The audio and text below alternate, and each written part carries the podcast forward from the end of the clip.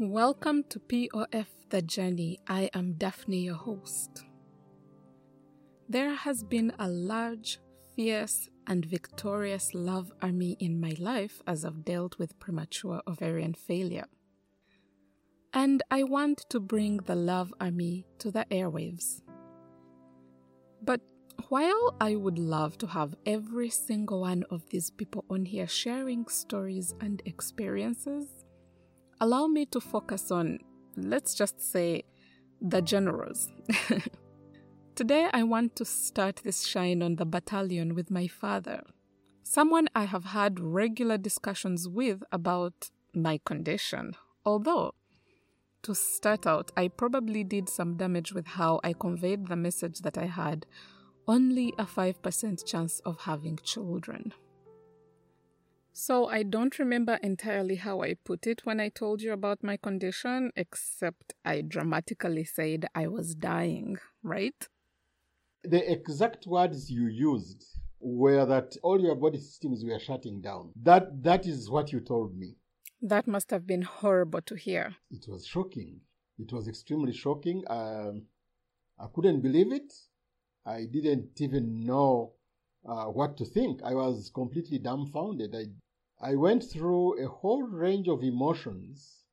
It started with disbelief. Uh, no, it started with shock then it went into disbelief, and then it went into anger. I, I was angry. I, I was saying, why is this happening? But from anger, I got into sadness. That, that, that was the next feeling. I started feeling sad. One, because, I mean, you were dying. It's not like I was watching a film or reading a novel or listening to a story on radio. This was actually my real daughter, and she is dying. It was overwhelming. Then, as time went on, I read this scripture in the Bible In all things be thankful. In all things. I thought, okay, it could have been worse, but then what is worse than death? There isn't, there isn't anything worse than death. But I said, okay, I'll be thankful for the few years that God has um, given you to me and to my family and, and everybody that is around you. I also felt guilty. You know, this is a very strange feeling. I, I don't know why, why I was feeling guilty. But I sort of felt guilty that you were going to die at that early age and there is there was absolutely nothing that I could do about it. So I felt helpless and then guilty for being helpless. And then, of course, later you told me uh, that you had got onto some kind of medication and you could therefore live longer, probably many more years than you anticipated originally but the, the chances of getting uh, of getting pregnant were slim and now you gave the disease a name. You called it pof Pre- previously you had said you hadn't even actually given it a name you just said your system was messed up and you were dying but now you said it uh, it was premature ovarian failure and that the lining of your uterus was a bit thin, uh, although with HRT you could, it could get thicker and therefore you could uh, uh, get involved in IVF and probably have your own child. And again, I remembered the verse of being uh, thankful in all circumstances. And this time I was truly truly thankful to God that there was a glimmer of hope that you could live. Yeah. And I have to be honest, when I spoke to you about it, I was not relaying factual, accurate, or rational information. I simply projected my fears and uncertainty with suspected autoimmunity. In my mind, I feared that what autoimmunity meant for me was that after my immune system was finished with my endocrine system, my heart would be next. And I was basically a goner. so I really have to say I'm sorry for doing that. no, all is well that ends well. Losing someone is, is, is a very difficult thing to go through. And more so losing a child because the natural order of things is that the parent should precede the child. And here we are in this situation where now the child is going to precede the parent, and the parent is me. Uh, that was that was a bit too much to take in in one, you know, uh, at a go. Well, I am glad we are here where we have a little more information and a lot more hope for life. Yes, and I'm I'm, really thankful for that. I'm thank I'm also thankful that you op- you opened up even more about this condition so that uh, whatever happens i'm not in the dark. I'm not surprised by anything. Yes that's great. I do think though that one of the things that made it easier for me to open up about pof is that just like evan's mom you have never brought up questions about us having kids and never made us feel harassed over it, especially with throwing in the whole African attitude dynamics towards having or not having kids. I feel that's not something we've struggled with even before making my diagnosis known. First of all, I think times have changed. We have to take people, we have to take our children and our relatives and everybody uh, we have to respect their choices in life. I am used to the fact that modernity has made it uh, imperative that people plan out their lives. They, they, they don't live just instinctively. Uh, when you talk of the typical African uh, approach or typical African attitude, it's because people expected to have children and grandchildren as a labor force because these were agricultural uh, societies that needed a lot of people to till the ground. Now, that, that is hypothetical. But when it comes to our own uh, situation, I respect whatever choices you make because I think you are a very reasonable daughter. You are, you are, you are very level headed. You know exactly what you want and I respect your choices. Thank you for saying that. and I feel very lucky in that regard that neither you nor Evan's mom, you know, have given us another struggle to throw into the mix of having to deal with the personal emotions that come with not being able to have children. So I definitely feel that we have been blessed in that, you know, in that perspective, from that perspective? Uh, I've been lucky. I've just been very lucky that over the years we sit down and discuss many issues and we get to to know each other better. So, of course, I understand what you're talking about, and and it's dramatized in the Nigerian films with people harassing their children that they want grandchildren. Um, I, I, I always find it a bit crazy. You know you get children. When when you get them it's it, it's up to you. You you can't you can't just bring children into the world without planning it. So probably that's why i never harassed you about having grandchildren. Mhm mhm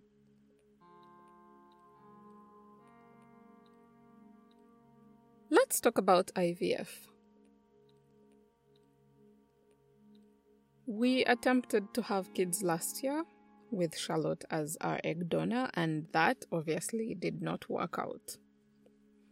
Moving forward, we will have to use an anonymous egg donor, and that takes away the genetic connection between you and our children. Hmm. How do you feel about that?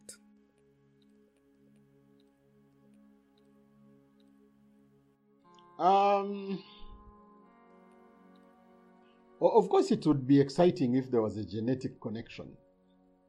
But I believe that biology plays only a certain part in paternity or maternity. What is most important is that you, not, not me, uh, whatever makes you happy is what makes me happy.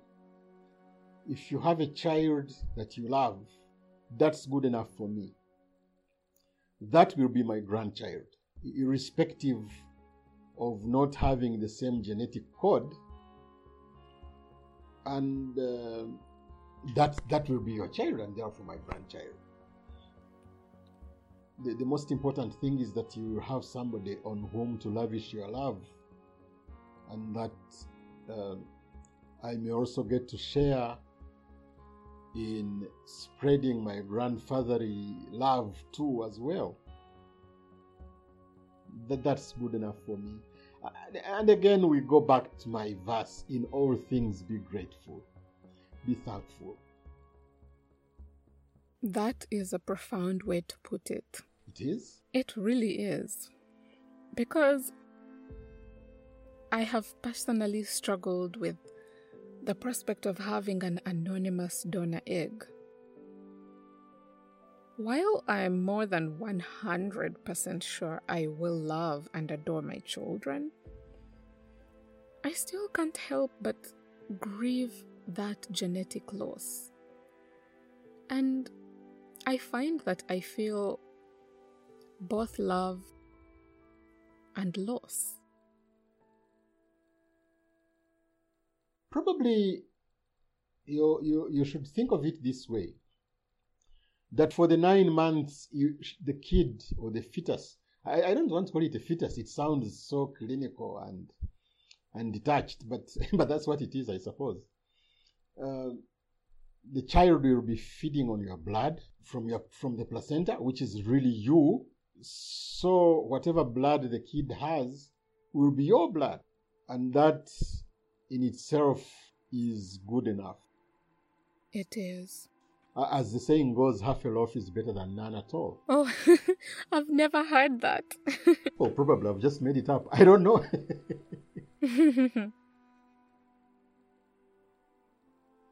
Having these kinds of conversations with the people that matter to us makes thinking about donor egg IVF so much better and it puts things in perspective for Evan and I. That's nice to hear. I'm glad that you are okay and calm because of the conversations you have with family. Um, that is extremely uh, good. Uh, we care about you. We know that it really doesn't matter as long as you have uh, peace and you're happy with Evan, that is all that we really care about. I really appreciate that, and I appreciate you for not only having that attitude but for also saying it out loud.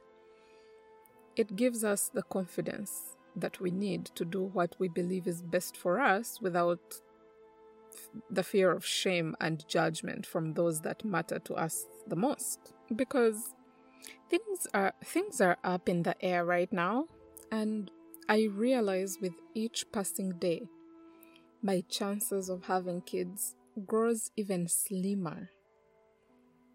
And there is a real possibility we could ultimately end up just not having any.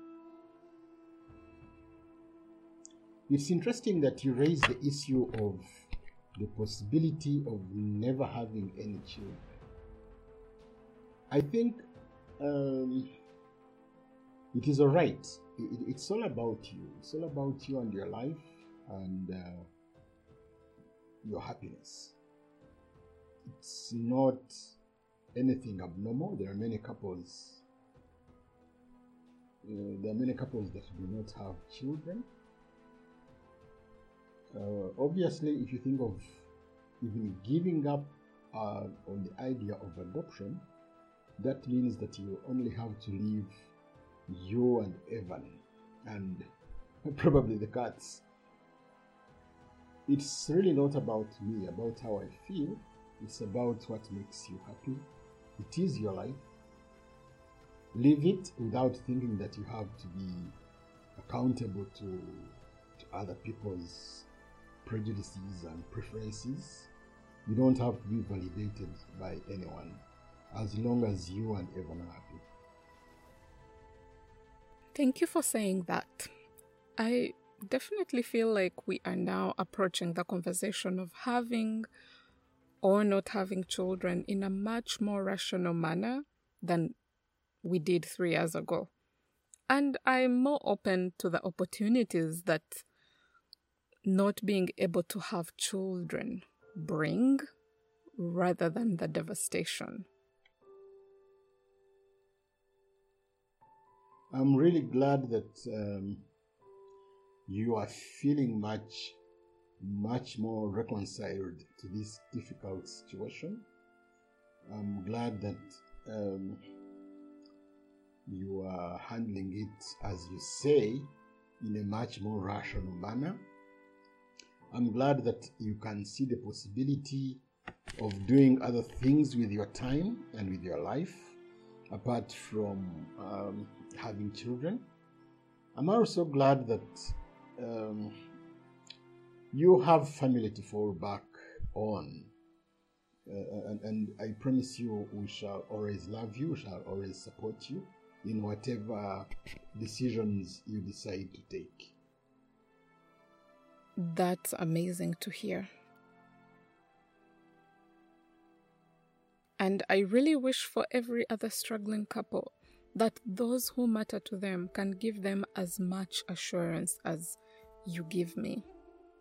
I pray that uh, the Almighty continues to give you the, the fortitude, the, the, the strength, the wisdom, the peace to handle this issue, uh, to handle this condition and live with it. Um, I pray that you remain as loving and as happy as, as you have always been. I, am very glad that you are still a very well, well balanced person. I pray that uh, the Lord keeps you and blesses your family, blesses you both with Evan and, uh, and Suzanne and Erica and Ron and Lydia and the good folks back home. I, I, I pray that uh, everything will work out fine in the long run.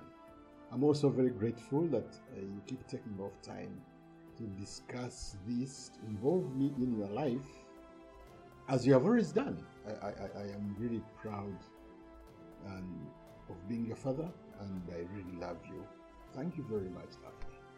I wish you the best. Thank you very much, Dad, and we both love you too. That is my father saying all the things that someone in my position needs to hear. Thank you for being willing to have the world hear your voice. It's important to have these conversations with your loved ones they too feel things about our diagnosis.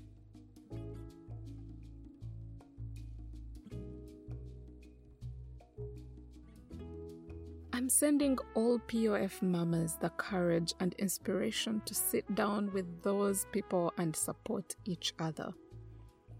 Be a good friend. Share this podcast with someone who needs to hear it.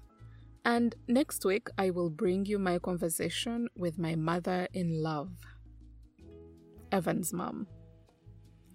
Till then, I am Daphne. Be well.